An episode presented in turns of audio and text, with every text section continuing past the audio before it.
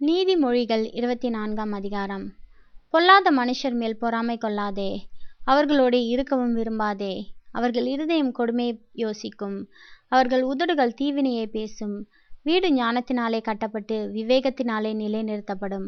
அறிவினாலே அறைகளில் அருமையும் இனிமையுமான சகலவித பொருள்களும் நிறைந்திருக்கும். ஞானமுள்ளவன் பலமுள்ளவன். அறிவுள்ளவன் தன் வல்லமையை அதிகரிக்க பண்ணுகிறான். நல் யோசனை செய்து யுத்தம் பண்ணு. ஆலோசனைக்காரர் அநேகரால் ஜெயம் கிடைக்கும். மூடனுக்கு ஞானம் எட்டாத உயரமாயிருக்கும். அவன் நியாயஸ்தலத்தில் தன் வாயை திறவான். தீவினை செய்யு உபாயம் செய்கிறவன் துஷ்டன் எனப்படுவான். தீய நோக்கம் பாவமாம். பரியாசக்காரன் மனுஷருக்கு அருவருப்பானவன். ஆபத்து காலத்தில் நீ சோர்ந்து போவாயானால் உன் பெலன் குறுகினது. மரணத்துக்கு ஒப்புவிக்கப்பட்டவர்களையும் கொலையின போகிறவர்களையும் விடுவிக்க கூடுமானால் விடுவி. அதை அறியும் என்பாயாகில் இருதயங்களை சோதிக்கிறவர் அறியாரோ? உன் ஆத்மாவை காக்கிறவர் கவனியாரோ?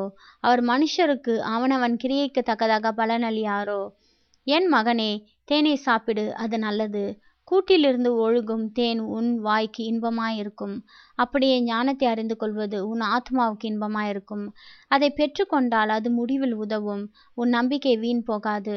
துஷ்டனே நீ நீதிமானுடைய வாசஸ்தலத்துக்கு விரோதமாய் பதிவிராதே. அவன் தங்கும் இடத்தை பாழாக்கி போடாதே. நீதிமான் ஏழு தரம் விழுந்தாலும் திரும்பவும் எழுந்திருப்பான். துன்மார்க்கரோ தீங்கிலே இடருண்டு கிடப்பார்கள். உன் சத்துரு விழும்போது சந்தோஷப்படாதே. அவன் இடரும்போது உன் இருதயம் களி கூறாதிருப்பதாக. கர்த்தர் அதை காண்பார். அது அவர் பார்வைக்கு பொல்லாப்பாயிருக்கும். அப்பொழுது அவனிடத்தில் நின்று அவர் தமது கோபத்தை நீக்கி விடுவார் பொல்லாதவர்களை குறித்து எரிச்சலாகாதே. துன்மார்க்கர் மேற் பொறாமை கொள்ளாதே. துன்மார்க்கனுக்கு நல் முடிவு இல்லை. துன்மார்க்கனுடைய விளக்கு அணைந்து போம்.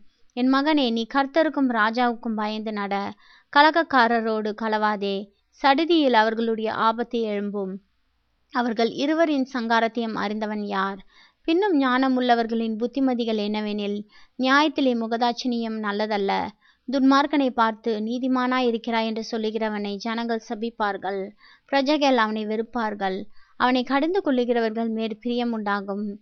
அவர்களுக்கு உத்தம ஆசிர்வாதம் கிடைக்கும். செம்மையான மறுமொழி சொல்லுகிறவன் உதடுகளை முத்தமிடுகிறவனுக்கு சமானம். வெளியில் உன் வேலையை எத்தனப்படுத்தி வயலில் அதை ஒழுங்காக்கி பின்பு உன் வீட்டை கட்டு. நியாயமின்றி பிறனுக்கு விரோதமாக சாட்சியாக ஏற்படாதே. உன் உதடுகளினால் வஞ்சகம் பேசாதே. அவன் எனக்கு செய்த பிரகாரம் நானும் அவனுக்கு செய்வேன். அவன் செய்கைக்கு தக்கதாக நானும் அவனுக்கு சரி கட்டுவேன் என்று நீ சொல்லாதே. சோம்பேறியின் வயலையும் மதியினனுடைய திராட்சை தோட்டத்தையும் கடந்து போனேன். இதோ அதெல்லாம் உள்ளுக்காடாயிருந்தது நிலத்தின் முகத்தை காஞ்சொறி மூடினது. அதன் கர்ஷுவர் இடிந்து கிடந்தது. அதை கண்டு சிந்தனை பண்ணினேன். அதை நோக்கி புத்தியடைந்தேன். இன்னும் கொஞ்சம் உறங்கட்டும் இன்னும் கொஞ்சம் கைமுடுக்கி கொண்டு நித்திரை செய்யட்டும் என்பாயோ? உன் தரித்திரம் வழிபோக்கனைப் போலும் உன் மறுமை ஆயுதம் அணிந்தவனைப் போலும் வரும். அமேன்